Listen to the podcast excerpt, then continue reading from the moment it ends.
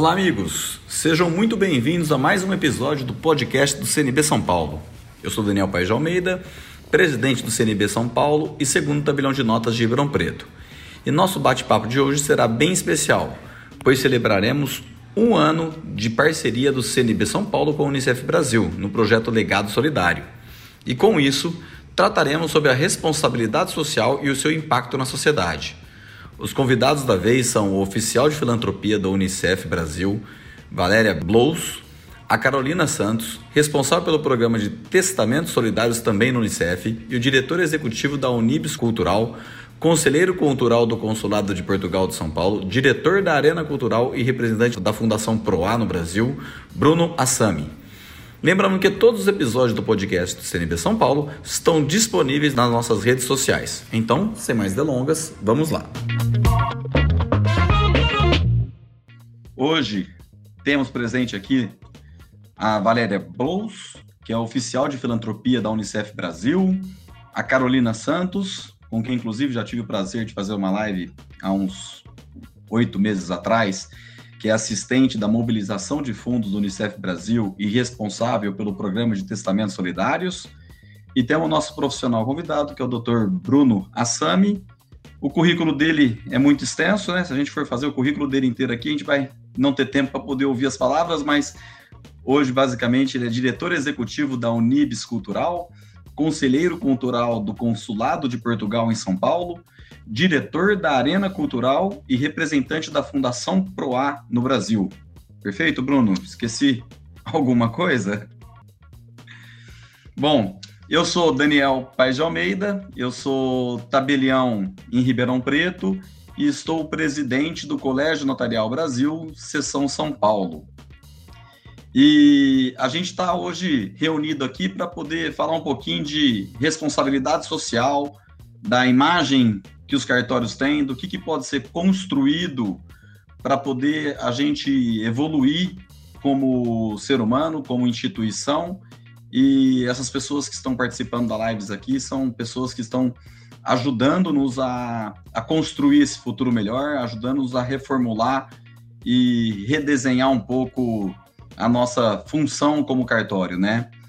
A gente hoje celebra um ano, né, da primeira parceria que a gente fez com a Unicef para poder tratar do legado solidário.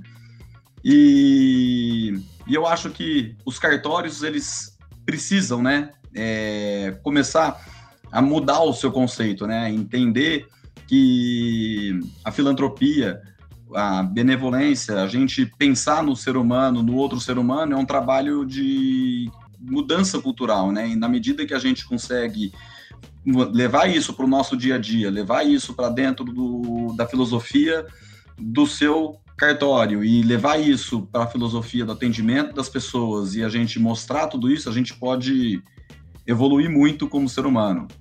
É, a ideia do legado solidário, né, que é o, esse um ano que a gente está celebrando, né, ela surgiu da Espanha e a gente com o nosso querido presidente, ex-presidente, né, que hoje é meu vice-presidente, que é o Andrei, e a Unicef adotou essa ideia e fez parte da gente. Então, eu queria até poder passar um pouquinho a palavra para a Carolina e para a Valéria, para elas falarem um pouco desse trabalho que está sendo feito e do quão gratificante é para a gente ter essa parceria juntos.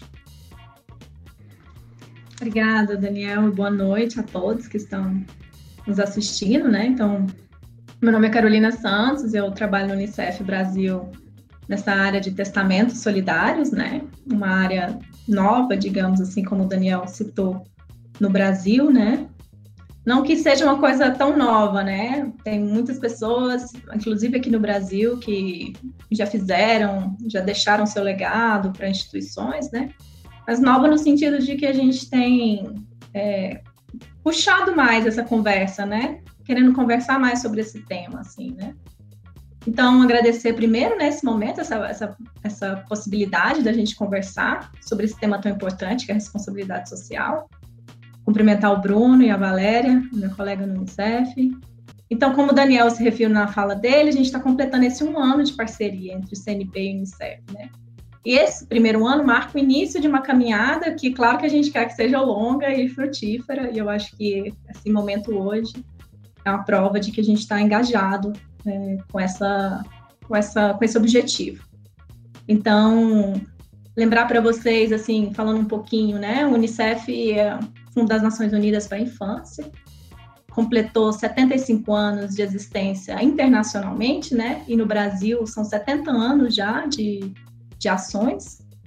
E se constituiu, vem se constituindo como uma instituição séria, né, amplamente reconhecida pelo esforço, pela garantia de direitos das crianças, atuando na área da saúde, educação, proteção social, com um grande número de projetos, que sempre convidamos as pessoas a conhecerem e se engajarem.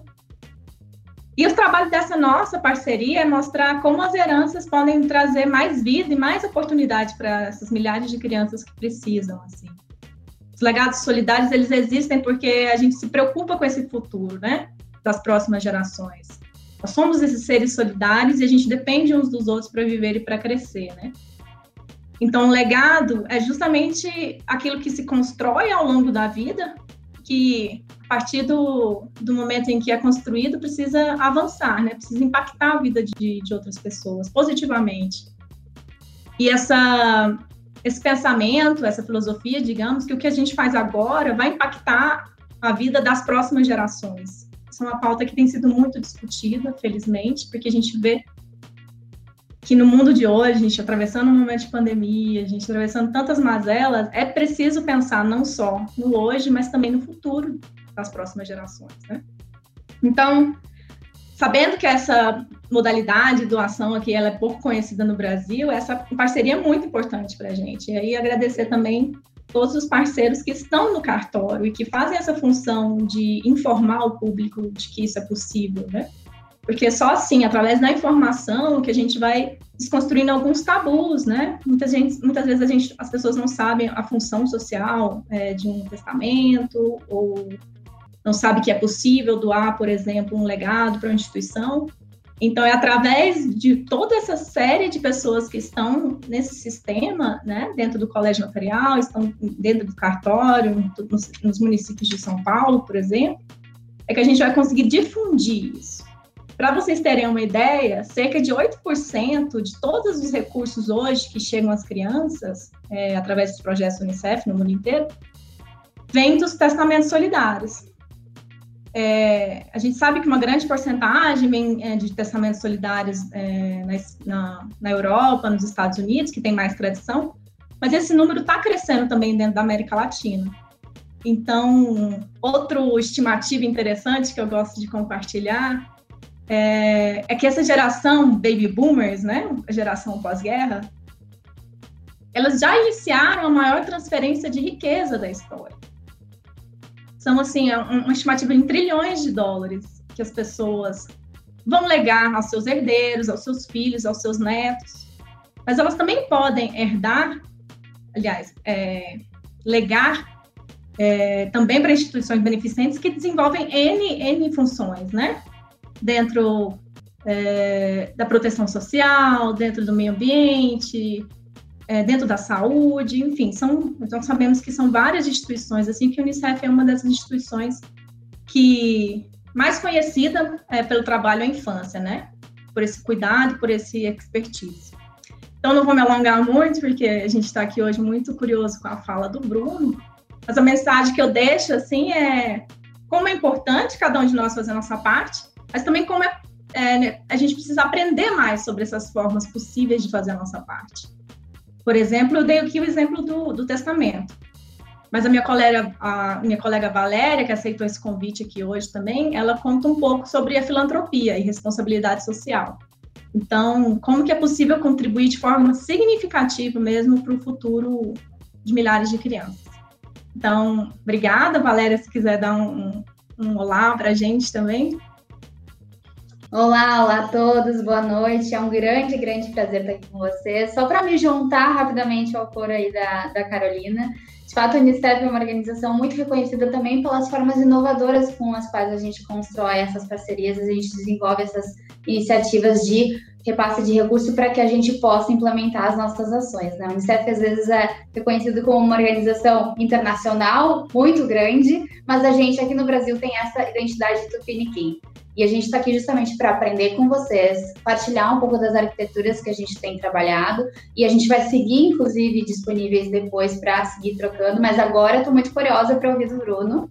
Eu sei que é a ideia desse, desse nosso momento, então obrigada pelo convite. Deixo aí a palavra com vocês.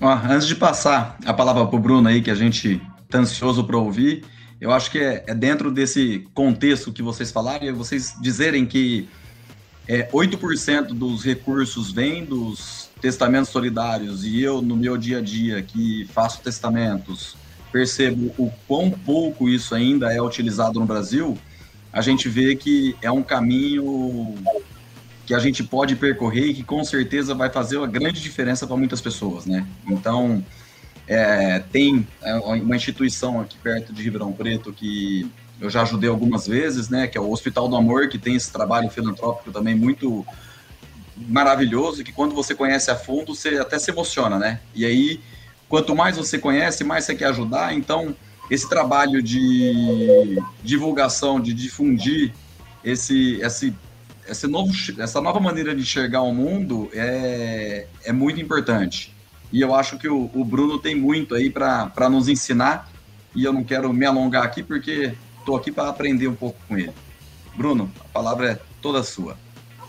Bom, que maravilha poder compartilhar esse encontro com vocês, principalmente para poder celebrar um ano de uma visão nova dentro de um setor tão específico que é o colégio de tabeliões de nota. Né? Eu estava aqui no bastidor comentando isso com o Daniel, com a Valéria, com a Carolina, quanto para mim foi um chamamento essa oportunidade, porque não estou aqui falando de marca, não estou aqui falando de ganho social para uma empresa, que é onde normalmente né, as minhas consultorias são desenvolvidas. É nesse ambiente de reflexão corporativo em que normalmente eu sou convidado para debater estratégias, posicionamentos, alinhamentos de expectativas, modelos de negócio que a organização corporativa trabalha. E essa agenda, que está muito hoje latente na sociedade corporativa, se dá né, por uma questão de cenário em que isso no mundo, não é somente no Brasil, né? se percebe a necessidade de uma atuação mais contundente e mais organizada e mais planejada por parte da vida corporativa, agregada à sua cultura organizacional. Então, as empresas tomam um lugar no desenvolvimento social do mundo, do país e da localidade um pouco percebendo que esta agenda é uma agenda que não se pode mais ser eximida.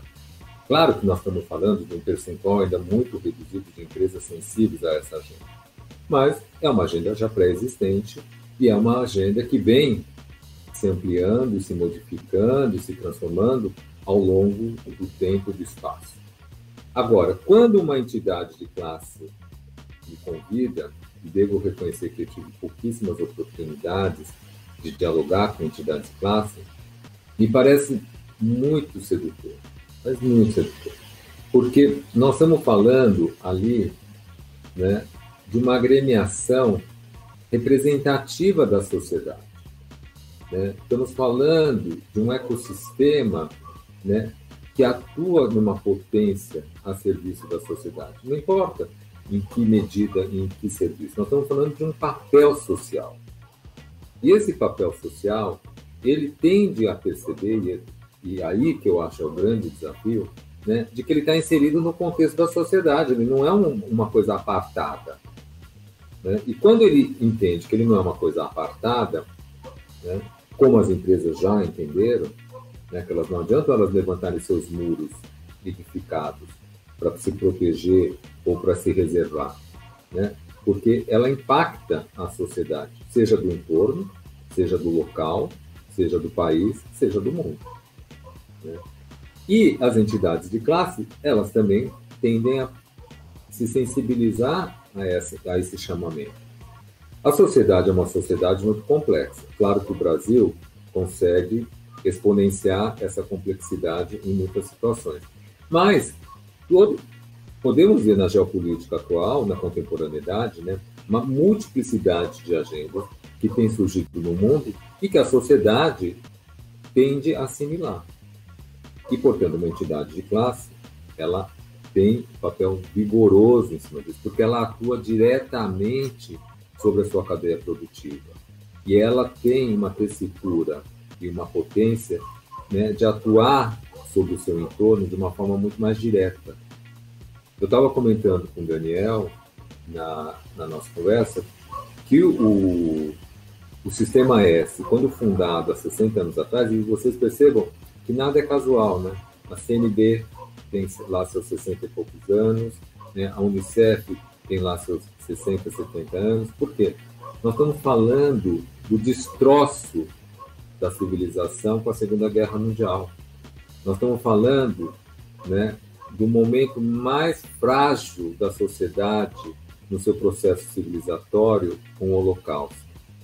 Então, naquela barbárie mundial, todos nós, como sociedade, pudemos vivenciar, alguns mais próximos dessa realidade tão dramática como os europeus, e outros de uma forma transversais, como os países aliados, etc., né, sofreram e sofrem até hoje a reconstrução dessa sociedade como um grande desafio da agenda do século. Infelizmente, o século XXI ele trouxe ainda esse passivo social para todo o século. Né? A gente terá uma jornada de um século para poder ainda transformar essa sociedade numa sociedade mais equilibrada, sob qualquer perspectiva. Hein? Eu não digo aqui somente econômica, acho ambiental, uh, saúde, né? uh, oportunidades, oportunidades ao trabalho, desenvolvimento socioeconômico. Quer dizer, há uma agenda na sociedade desses quase 8 bilhões de habitantes desse planeta que nos faz entidades de classe, organizações internacionais, hoje, um corpo de empresas, é, sociedade civil e mesmo governo, né, a terem um papel extremamente engajador e comprometedor. Então, eu queria parabenizar a Unicef e fundamentalmente a CNB-SP por essa iniciativa. Acho que assim, é completamente fora de curso. E Daniel, não querendo te seduzir, mas já seduzindo. Você mencionou no meu currículo a Arena Cultural. A Arena Cultural é um projeto do Hospital do Câncer de Barretos. É do Hospital do Amor. A Arena, a Arena Cultural ela nasce sobre um conceito do qual você conhece a liderança de lá, o Henrique, né? Quando me apresentou isso, é, eu me apaixonei. Eu, eu falei, gente, isso aqui é o meu legado. Isso aqui é uma parte do que eu posso contribuir para a sociedade no melhor, a partir de uma organização tão potente, tão genuinamente comprometida com o desenvolvimento humano da saúde pública.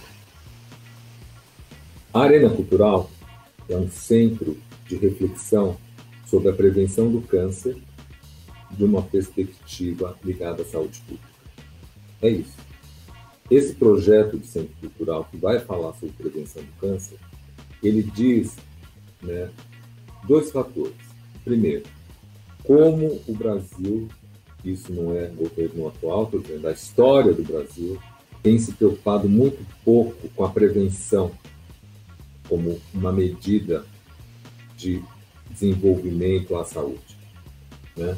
Então, os, indi os indicadores da sociedade continuam altos, apesar da tecnologia avançar de uma forma maravilhosa sobre a questão do tratamento do câncer, mas o Brasil não consegue alterar essa agenda de altos índices de mortalidade devido ao câncer, por função, muita grande parte por causa da mortalidade da, da, do diagnóstico tardio.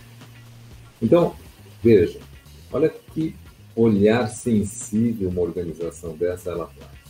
Ela traz para dentro do que ela tem de melhor, que é tratamento e pesquisa com relação à doença, né? ela olha de uma forma ampliada, ela olha para o seu ecossistema e fala: espera lá, eu consigo dar conta do atendimento, eu consigo trazer tecnologias internacionais para a população menos favorecida, eu consigo desenvolver centros de pesquisas tecnológicos para as questões de causa e impacto ao desenvolvimento da doença, mas eu não consigo mudar uma realidade que é essa demanda cada vez mais crescente de doença ligada ao câncer. Então eu tenho que atuar. Então ela compra uma agenda que não existe nem em políticas públicas de uma forma tão clara e tão explícita como ele trouxe para a agenda dele, dessa fundação. Né? E aí nasce a Arena Cultural e nasce um programa que é uma carreta, da qual também se envolvi para eles, que percorre 1.500 municípios, que levam uma gamificação, como se fosse uma espaçonave, onde a criança entra nessa gamificação e ela, com isso, ela é, entra no corpo humano e mata células cancerígenas. E a partir desse desafio proposto, ela consegue entender as, os motivos que tiveram aquele câncer e quais foram as causas e quais são as medidas de prevenção. Ela é laureada depois com uma holografia do Luciano Huck, que parabeniza ele e intitula ele como embaixador da prevenção do câncer a partir daquele momento porque ele pôde salvar uma vida. Quer dizer, você empodera a criança em 1.500 municípios do país, né, para que ela consiga trabalhar e despertar essa cultura da prevenção. Então, por que, que eu estou dando esse detalhamento todo? Porque você vê, a sociedade civil tem iniciativas de uma beleza, de uma riqueza, de uma profundidade, né? E não é, estou aqui dando exemplos de coisas que eu realizei, mas evidentemente tem tantas outras tão maravilhosas quanto, né? Mas por iniciativas organizacionais, né? Então, são estruturas organizacionais que estão pensando nessa sociedade maior. Então, quando a gente pensa no papel aí de responsabilidade social, né, é muito importante que esse alinhamento né, dessas estruturas organizacionais, sejam entidades classes, empresariais, associações, etc., elas entendam também o papel dela, em que contexto ela vai atuar, né, e que ela tenha também esse olhar ampliado sobre o setor do qual ela vai atuar. Porque muitas vezes as organizações elas ficam muito focadas na operação e esquecem a estratégia. Né? Elas esquecem que elas estão dentro de um contexto, que elas estão parte de um ecossistema. Então, elas adotam aquela comunidade, e daquela comunidade me parece que é tudo. Aquilo é tudo para aquela comunidade, sem dúvida nenhuma, sem desmerecer a gente não pode esquecer que isso está contextualizado dentro de um ecossistema social. E é muito importante que as organizações olhem com essas perspectivas. Então, se tem aí uma primeira observação, não é simplesmente olhar para a causa, né? mas fundamentalmente entender que esta causa está dentro de um contexto macro e esse contexto macro precisa ser, pelo menos, compreendido, porque é nessa visão macro que está a estratégia, não está a operação. Tá Bom, uh, onde que eu me situo né, em todos esses chapéus? Né? Acho que é importante, a partir dessas experiências que eu estou realizando, poder uh, desenvolver a nossa conversa. Então, contei um pouco da Arena e do Hospital do Amor. A Unibis é uma organização centenária na cidade de São Paulo. Ela trabalha desde a Primeira Guerra Mundial, recebendo e entendo esse acolhimento da forma mais ampliada possível aos refugiados da Primeira Guerra Mundial de origem judaica. Não podemos esquecer que o Brasil, né, ele é construído pelos fluxos imigratórios. Né? E se então, na, até a Segunda Guerra Mundial, você se caracterizava muito dentro das suas próprias comunidades étnicas. Então, havia sistemas de suporte e apoio assistencial para a comunidade judaica, para a comunidade japonesa, italiana, alemã, francesa, etc, etc, etc, etc. Né? Com a Segunda Guerra Mundial, essas assistências comunitárias, inclusive pela questão do eixo da aliança que estava ali configurado nos países, essas estruturas também ficaram ameaçadas. Por exemplo, a comunidade japonesa perdeu essas estruturas em função delas estarem dentro dos países perdedores da guerra. Então, a comunidade japonesa sofreu essa é, situação, essa vulnerabilidade plus, né? porque esse cordão de proteção comunitário não pôde existir durante a guerra. É, então, o Brasil se organiza né, de uma forma a partir da Segunda Guerra Mundial e a Unibis também se reposiciona a atender a sociedade maior. Até porque essa comunidade prosperou muito na sociedade brasileira. Temos que reconhecer que a comunidade judaica tem sido um benchmark para vários modelos de êxito à sociedade brasileira. Né? E não só a Unidos na área assistencial. E a Unidos, então, começa a atuar de uma forma ampliada com a sociedade maior em todos os eixos do desenvolvimento apoio à saúde, apoio à educação, apoio à moradia, apoio ao trabalho para crianças, jovens, adultos, família e idosos, ou seja, para toda a família. Esse trabalho existe até hoje e é de uma potência incrível. Você imagina que nesse período pandêmico ela se reorganiza para todo esse atendimento direto, ela começa a fazer distribuições de cesta básica para o seu entorno na região do Bom Retiro, no, estado, no município de São Paulo. São mais de 20 mil pessoas atendidas ali. Então, você imagina o que é esse contingente de responsabilidade sobre a vulnerabilidade humana que nós estamos vivendo lá. A Unides Cultural nasce sobre um preceito muito importante a nós entendermos. E aí trago né, a agenda da ONU, que era a questão dos direitos universais. Os direitos universais tinham cinco grandes direitos a serem implementados pela sociedade do pós-guerra. Os quatro anteriores que a Unido já atuava, repetindo, apoio à moradia, à educação, à saúde e ao trabalho. E o quinto grande eixo era a universalização do acesso à cultura, partindo do princípio que o um indivíduo em sociedade ele precisa ter uma formação cultural. E eu quero deixar bem claro: cultura é parte, a manifestação artística, ela é parte do desenvolvimento cultural. Cultura, nós estamos falando de uma agenda de valores e comportamento das quais as manifestações artísticas elas contribuem para o seu significado, para sua mensuração simbólica, vamos dizer assim. Né? Então, a Unibis Cultural nasce no aniversário de centenário da Unibis né, em homenagem a essa nova agenda do século XXI, da contemporaneidade, como desafio à autonomia do indivíduo na sociedade, que é os cinco grandes eixos. O indivíduo ele tende a ser autônomo por princípios básicos: moradia, saúde, educação, trabalho, Olha que beleza de organização. Então, vocês vejam que é, a, aí trazendo essa questão né, para o meu particular, eu me sinto muito privilegiado, porque nesse momento trabalho para organizações altamente comprometidas com a sociedade, né, de uma transparência organizacional incrível, né, de um compromisso com a sociedade de uma forma incrível, e eu posso trazer todo esse meu conhecimento, toda essa minha vontade de concretude, de visão, de realização para dentro de estruturas tão sólidas e tão sérias para a sociedade. Acho que isso responde um pouco o papel da responsabilidade social organizacional.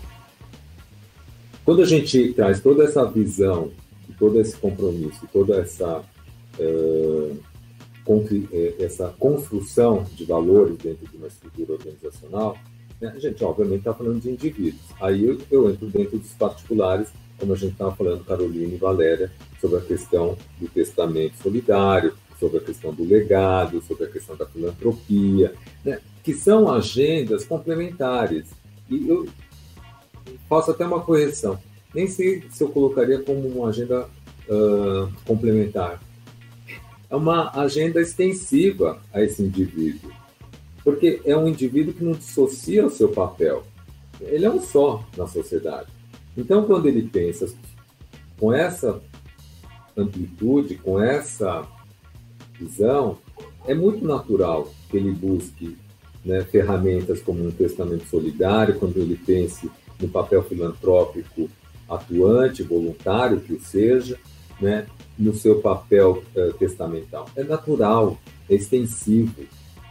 Né? E aí eu estava comentando também no pré-nossa conversa. Eu sou casado com um suíço.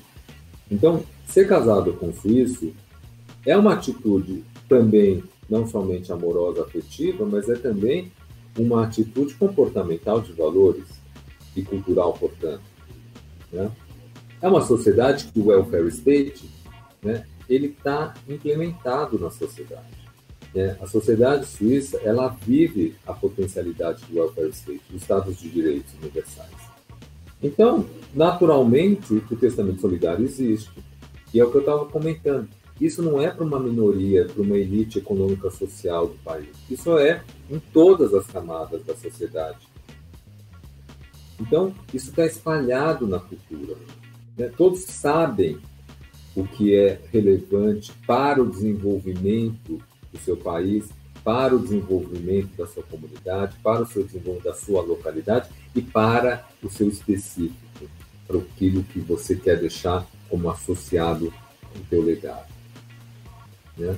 Então, é um nível de compromisso, e aí eu vou te dar uma experiência, Carolina e Valéria, como uma curva de aprendizado para nós, numa agenda mais propositiva dentro das estruturas de mudança na sociedade.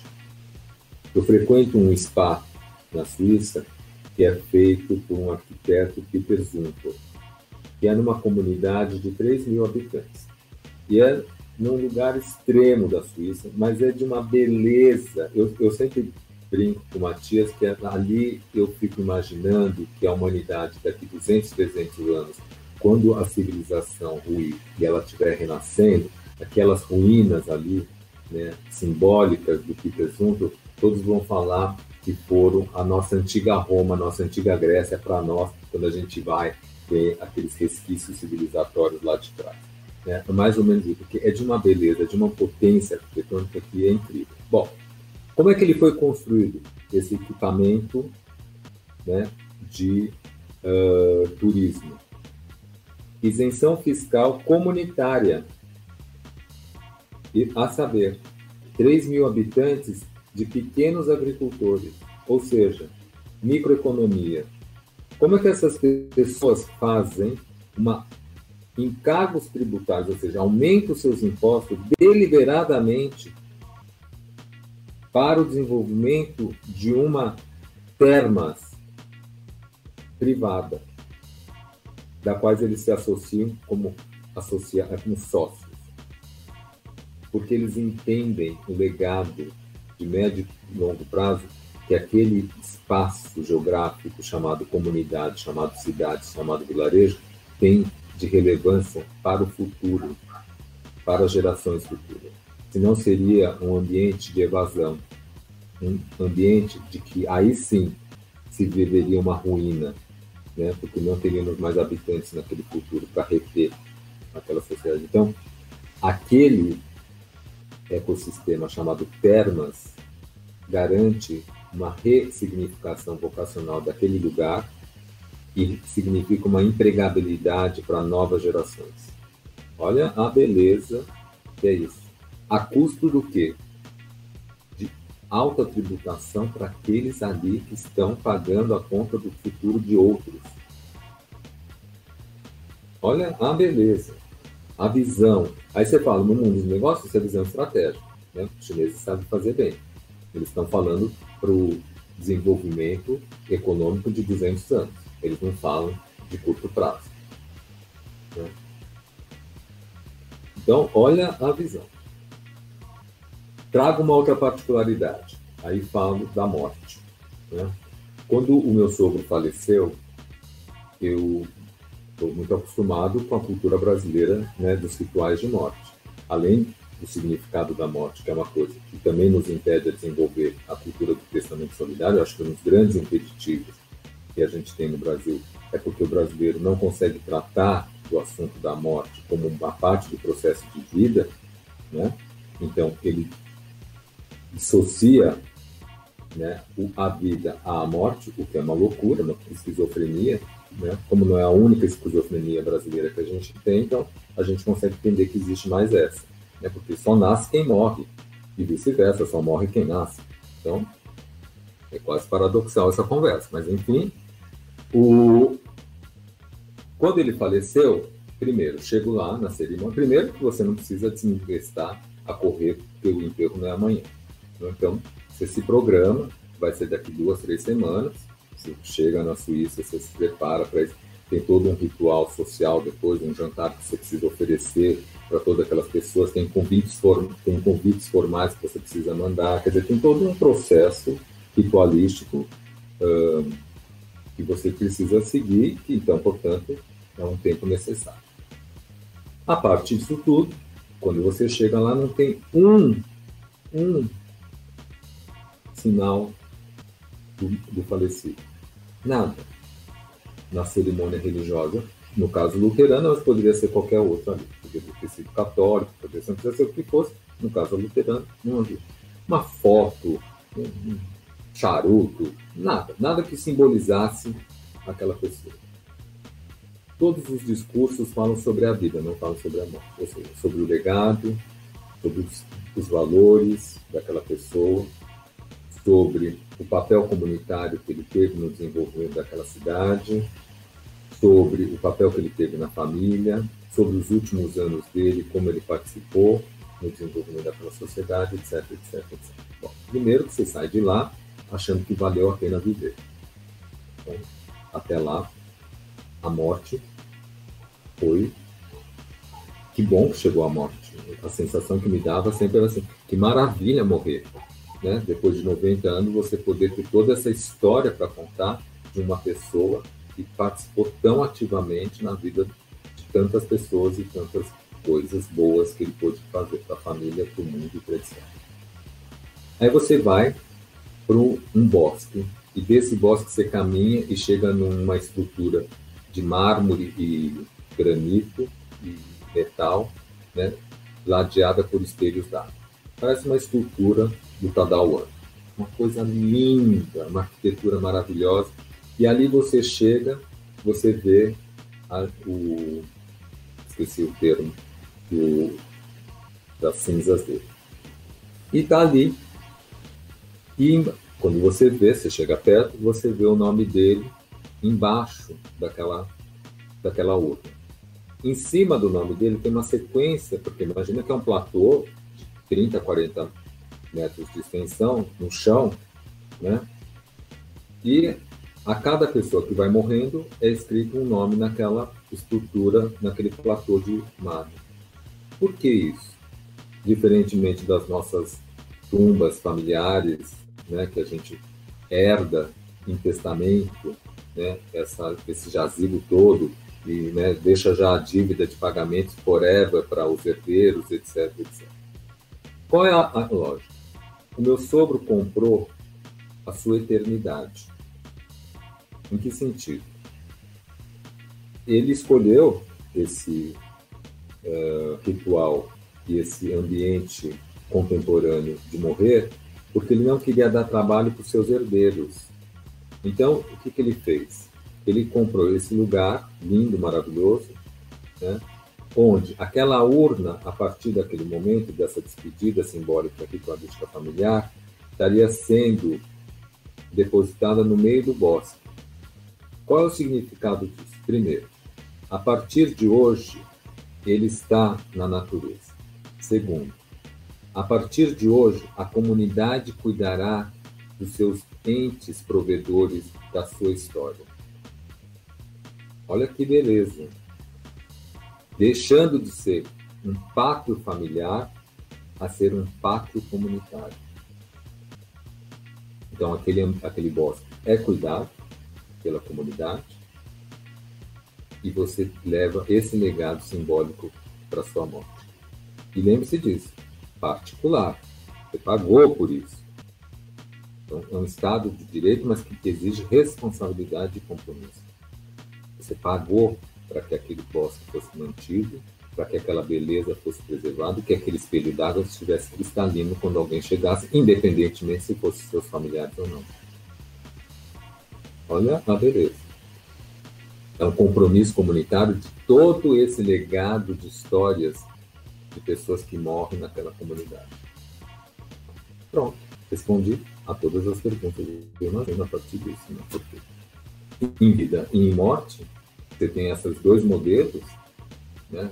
Eu posso pensar como eu tenho que revisar os meus valores e me desconstruir e me reconstruir, né? Para entender a amplitude e a beleza que é viver em comunidade. Né? Aqui não estou criando uma agenda nem pró ou, ou contra neoliberalismo, nada disso. Estou aqui dizendo né, os significados que o indivíduo traz em sua bagagem de valores para uma sociedade, quando ele entende que ele faz parte dela. É isso. Acho que essa era a minha contribuição mais, assim, vamos dizer, macro do pensamento. Depois posso entrar nos específicos, se vocês quiserem, através das perguntas, mas é um prazer. Eu só vou fechar com duas, duas observações. Né?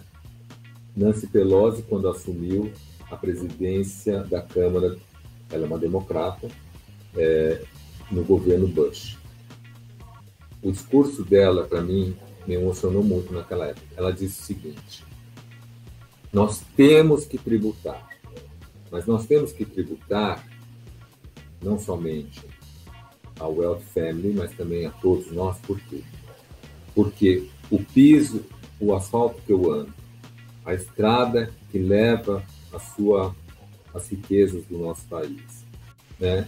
as escolas que fazem de nós indivíduos dessa sociedade e etc são subsidiadas por esse por essa tributação. Então, ela estava fazendo um discurso de oposição ao Bush, que estava justamente defendendo a não tributação para os Wealth Families, e ela dizia, não, nós temos que tributar, porque nós temos que devolver isso para a sociedade. Então, dentro da ordem do poder público, eu sempre imagino o seguinte, o compromisso né, na macro-sociedade, na visão macro-social.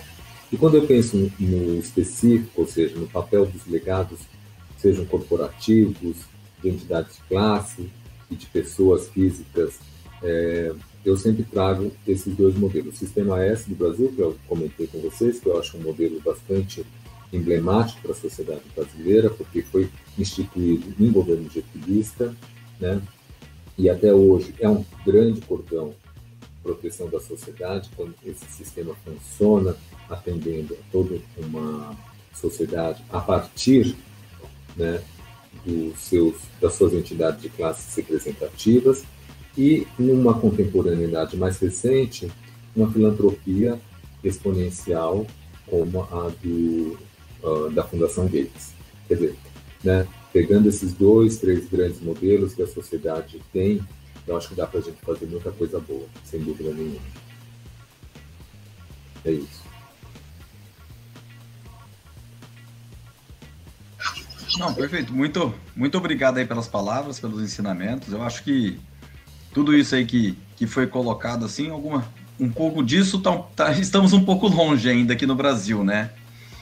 Mas eu vejo esse projeto legado solidário que, que o colégio tem, é um, eu vejo que tudo isso faz parte de um trabalhinho de formiguinha que todo mundo tem que fazer, né? Então, eu vou ser uma formiguinha aqui no meu cartório em Ribeirão Preto, o meu funcionário vai ser uma formiguinha, minha esposa vai ser uma formiguinha aqui em casa, e tem a formiguinha Valéria que está ali na Unicef, a Carolina, o formigão Bruno, né?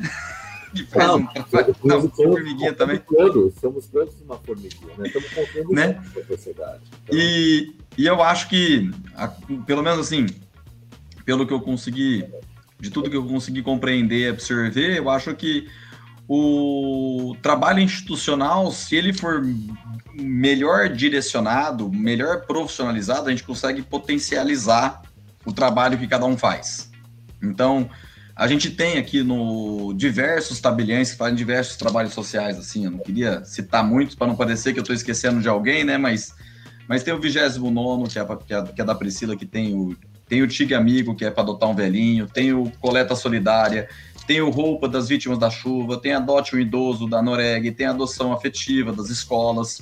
São vários trabalhos que são pontuais, mas assim, se a gente conseguir unidos de forma consciente, profissional, é, melhorar esse trabalho, a gente consegue potencializar o ganho social. Né? Então, eu, eu no meu cartório, eu não posso, quando eu estou fazendo um, um, testamento, eu não posso induzir ninguém a, a fazer o legado, mas eu tenho, por exemplo, na minha sala, um folder do legado solidário na parede que a pessoa, quando entra na minha sala poder fazer um testamento, ela eventualmente acaba lendo e se interessando. Eu tenho esse folder espalhado em outros lugares do cartório. Então, quando alguém tá lá no cartório dando uma olhada, fala assim: nossa, não sabia disso. Nossa, olha, é uma possibilidade. E você, aos poucos, dentro do seu micro ecossistema, você consegue é, levar essa informação adiante. E, e, eu já tive a experiência, graças a esses folders, a, de realmente fazer alguns legados solidários sem induzir ninguém, sem sugerir, sem simplesmente levando a informação dessa possibilidade. E quando você vai a fundo e conhece alguma instituição dessas que são as mais sérias, né, do que existem, né, como a Unicef, entendeu? E eu particularmente por conta até da proximidade geográfica aqui do Hospital do Amor, é, é gratificante você saber que, de alguma forma, por menor que seja, você conseguiu ajudar com aquelas pessoas que trabalham para o bem das outras pessoas, né? Então, o trabalho aí da Valéria, da Carolina, que é, no final das contas, ajudar os outros, né? O meu é não, o meu é diferente, o meu é, é mais burocrático, é é solucionar problemas da sociedade. E eu, como um pedacinho do meu tempo, eu dedico também para ajudar os outros. Vocês são full time. Então, é, é gratificante, é uma honra ter a Unicef acreditando no nosso projeto, é uma honra saber que a gente, de alguma forma, contribui e se continuarmos assim, unidos e organizados, eu acho que, quem sabe, a gente consegue chegar nesses 8% aqui no Brasil também, né?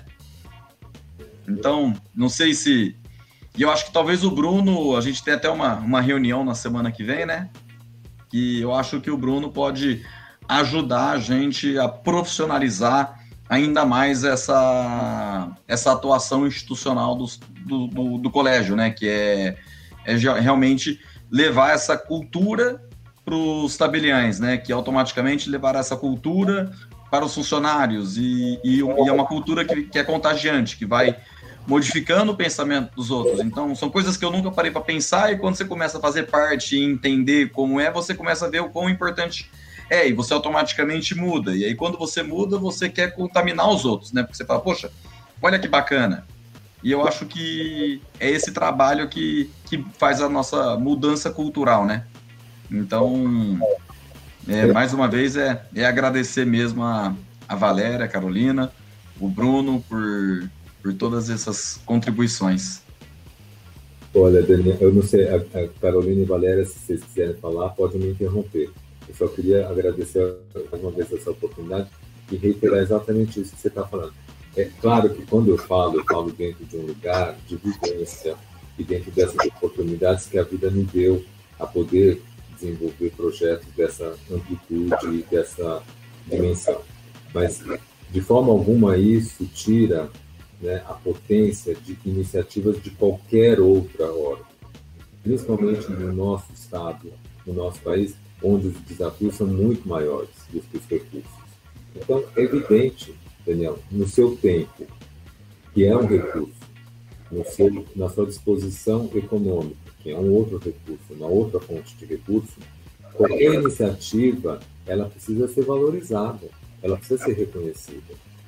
Isso eu não tenho dúvida. E a causa, a mesma coisa. O único apontamento que eu coloco quando você fala de uma estrutura corporativa, diferente de uma estrutura pessoal, é que na visão corporativa, é importante que haja uma organização, é importante que haja uma visão, é importante que haja um plano de trabalho a partir da iniciativa. Na vida do fórum pessoal, tem outros fatores intangíveis que tomam uma decisão. Então,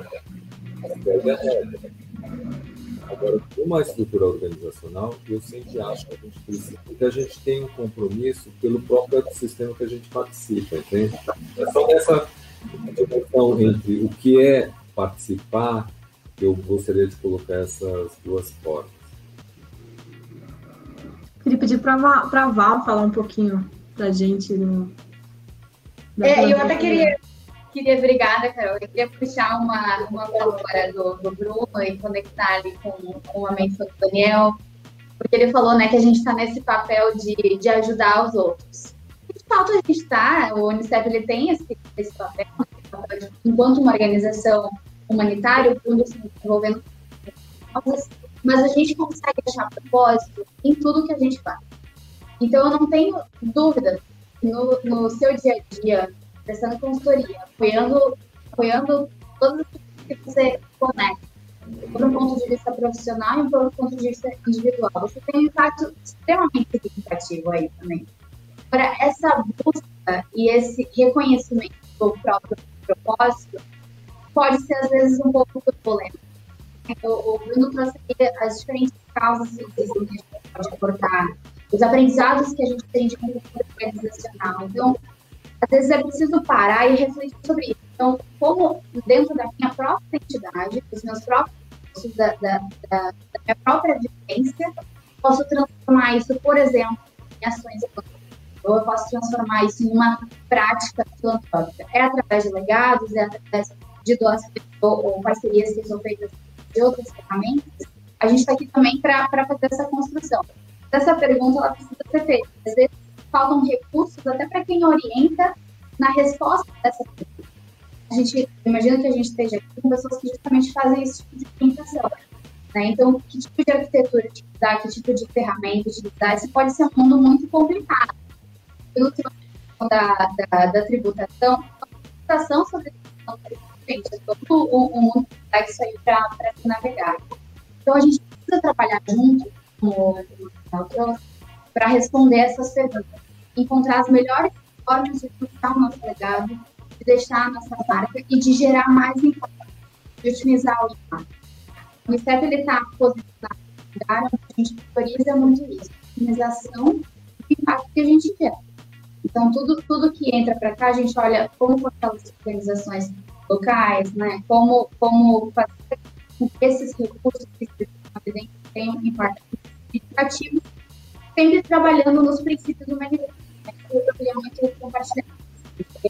de neutralidade, de imparcialidade, de independência e humanidade. Então, em tudo que a gente faz, em todas as parcerias que a gente constrói dentro do nosso projeto de legado solidário, a gente aplica isso. É muito bonito também ouvir o falar como uh, ele, ele, ele, passou por essa experiência, né, de onde ele, ele mais se identificou, que ele se apaixonou por algumas iniciativas e, e encontrou essa, essa forma de exercer o legado. E a gente quer isso para todo mundo. E quando a gente encontra isso, é algo muito verdadeiro, é algo que ninguém tira da gente. é algo que fica não só para quem a gente deixa impacto, mas que fica para a gente também. Só tem, só tem coisa boa, agora a gente precisa experienciar elas. Né? E para nesse processo de experienciar, para apoiar é, é verdade mesmo, é isso mesmo. É, o... Primeiro que o mundo fica grande, né, Valéria? Eu acho que tem uma mudança de perspectiva quando você começa a atuar para o outro, o mundo fica muito grande. Acho que tem essa questão também. Sem dúvida. E, e quando a gente descobre coisas novas, experiências novas, a gente cresce muito enquanto né? Quando a gente doa, na verdade, o benefício, ele, ele não é só de ano, mas a gente até percebe um, um benefício interno e um benefício, benefício financeiro. Na empresa que têm doações específicas, elas têm um, um, um reporte financeiro muito alto. E saiu um estudo há meses atrás sobre que é trabalho, que efetivaram doações e que tiveram a sua renda crescer dobrar, na verdade, do ano passado para cá. Isso só de pessoas que tiveram doando. É só do benefício financeiro. Esses internos são ainda. Queria só é, complementar. E, Bruno, é, como está cortando um pouco o áudio quando outra pessoa está falando, a gente quer testar só se, se você fechar o microfone quando outra pessoa está falando, se não fica melhor o som. Isso. É, então, é, bom, obrigada, acho que, que, as contribuições foram incríveis, assim, eu... Bruno, confesso que eu fiquei admirada, assim, com a descrição que você deu, né? É realmente uma visão de legado, assim, é, muito inspiradora, né? E eu posso dizer, assim, né, que eu também, né, eu faço muito esse trabalho de relacionamento com as pessoas que estão interessadas em deixar o legado, né?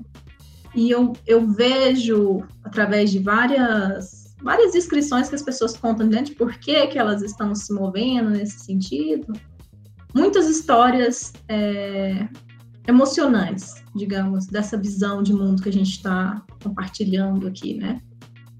É, de desde na criação da infância, de, desse olhar, é, desse olhar de responsabilidade para o outro, desse esse olhar de poder fazer alguma coisa, né? Não só se deixar incomodar, mas também se deixar deixar agir, né? Ter um, ter um projeto amplo de vida.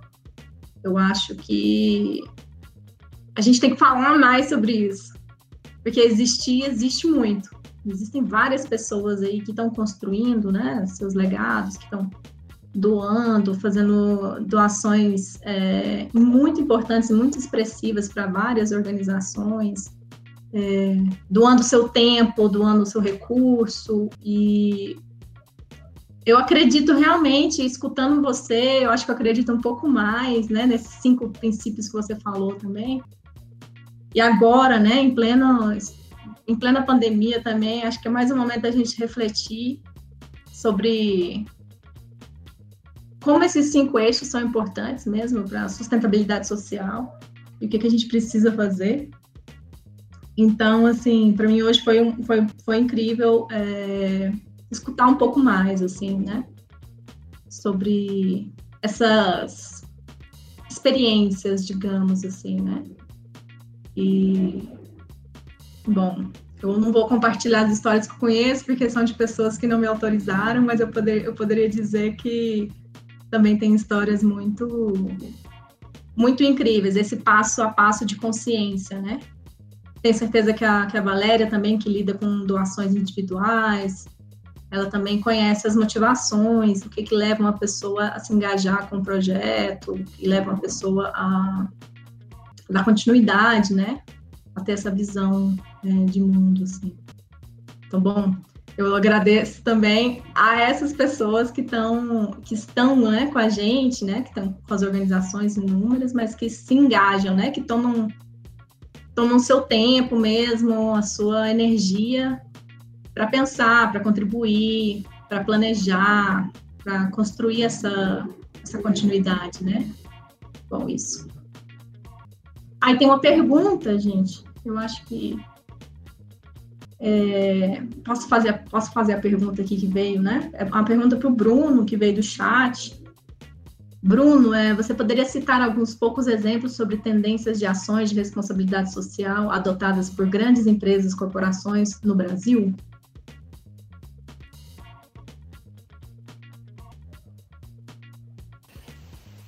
Na, ah, tem, né? Nesse período pandêmico foi incrível, né? A vida corporativa. Eu acho que uh, a vida corporativa atuou na questão da saúde, na questão da vulnerabilidade econômica, na questão da vulnerabilidade ambiental, na questão do, da proteção do entorno. Acho que a, a, a, as empresas tomaram um protagonismo à causa muito mais muito maior do que a própria marca, porque normalmente as empresas se motivam muito a trabalhar sua marca sobre a experiência social na pandemia, você percebe, eu percebi uma mudança de paradigma corporativo muito forte. ela estava realmente engajada à causa. E isso é, mexe muito a cultura organizacional. Parece que não, mas ela muda muito o paradigma interno de, de valor, de tangibilização dessa intangibilidade da cultura organizacional, sabe? Então, eu posso citar vários, olha, o que o grupo Pátria do Abílio Diniz tem feito com relação à arrecadação de cestas básicas. Né? É incrível o volume de cestas básicas que, a vida, que essa estrutura corporativa tem atuado na mobilização. O que o Itaú fez com relação ao desenvolvimento de suporte médico sanitário para os hospitais. Né? é que quando eu enumero esses exemplos, eu acabo sendo, sendo muito indelicado com demais outras iniciativas. Né? E eu não quero parar essa ilustração com essas duas grandes referências que eu tenho, porque é como eu falei exatamente com, com o Daniel, a iniciativa do indivíduo e da empresa não é no tamanho, entendeu? Não é na volumetria que você pode mensurar o papel dela, né? mas é na eficácia. Então, é, porque esse indivíduo autônomo, esse indivíduo capaz, é o que você tem que buscar. Você tem que buscar isso para ele. Para que a mudança social aconteça, é nele que você tem que apostar, não é em você. Não é na sua capacidade de abarcar 10 mil cestas básicas. Né? É onde você consegue acreditar que aquilo pode contribuir para a autonomia do outro. Isso eu acho que foi muito forte na pandemia. Né? As empresas tomaram esse lugar. E eu, nossa, eu tenho como dizer que maravilhoso, que potência essa sociedade brasileira né, nesse sentido, quando ela se engaja. É, então, sim, que tem exemplos. E tem também o, a padaria do tio Zé Mané da vida que, entendeu? Com certeza contribuiu para o seu entorno. Né? É, eu vi um, um, estudo, um estudo, eu vi um case de uma empresa que é uma mercearia e ele adotou os moradores de rua das cinco quadras que ele tinha. Obviamente que ele não podia dar o produto acabado, porque o produto acabado da mercearia era o produto a ser é, preparado.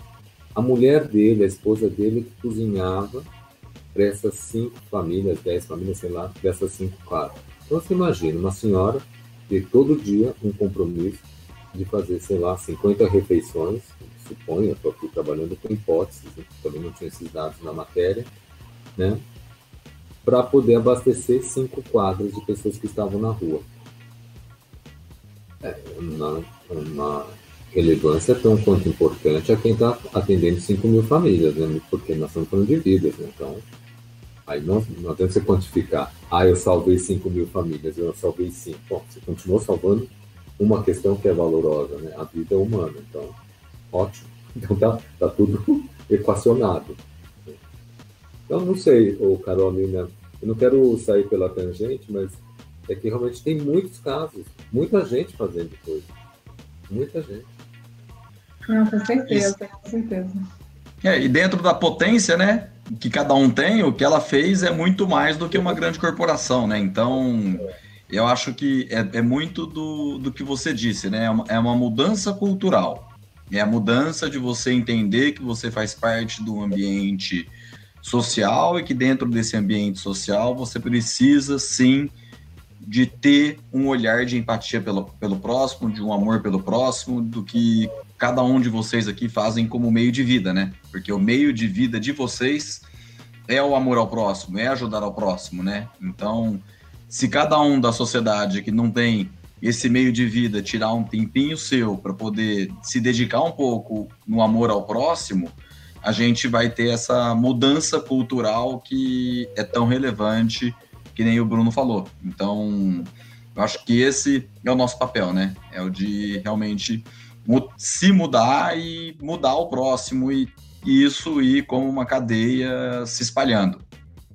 Entendeu? Eu acho que eu aprendi muito e mais uma vez consolidou ainda mais esse essa necessidade. E a gente como tabelião dentro do legado solidário em específico, é a gente na medida do possível, sem induzir ninguém, mas criando a oportunidade para poder falar do legado solidário, da importância do legado solidário e o quanto que o legado solidário é fundamental na, na ajuda financeira de instituições tão sérias como o Unicef que a gente está aqui celebrando esse, esse ano.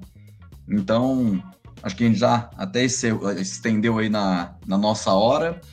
Eu queria, mais uma vez, assim, do fundo do coração, agradecer a Carol, já tô íntimo, né? Segunda live junto. A Valéria, o Bruno, pelas valorosas contribuições. É realmente uma honra estar tá próximo e estar tá fazendo parte aí da, da construção desse, desse Brasil melhor, dessa nova cultura. Bom, amigos, espero que todos tenham gostado. Há muito o que se falar a respeito desse tema tão importante, mas conseguimos tocar em alguns pontos relevantes. Agradecemos a sua participação e interação. Agradecemos também ao Bruno, Carolina e Valéria pela ótima participação. Esperamos contar com vocês mais vezes. Não deixe de compartilhar o nosso podcast com seus amigos e conhecidos. Nos siga nas redes sociais e fique por dentro de todas as novidades notariais. Eu sou Daniel Paes de Almeida, até a próxima.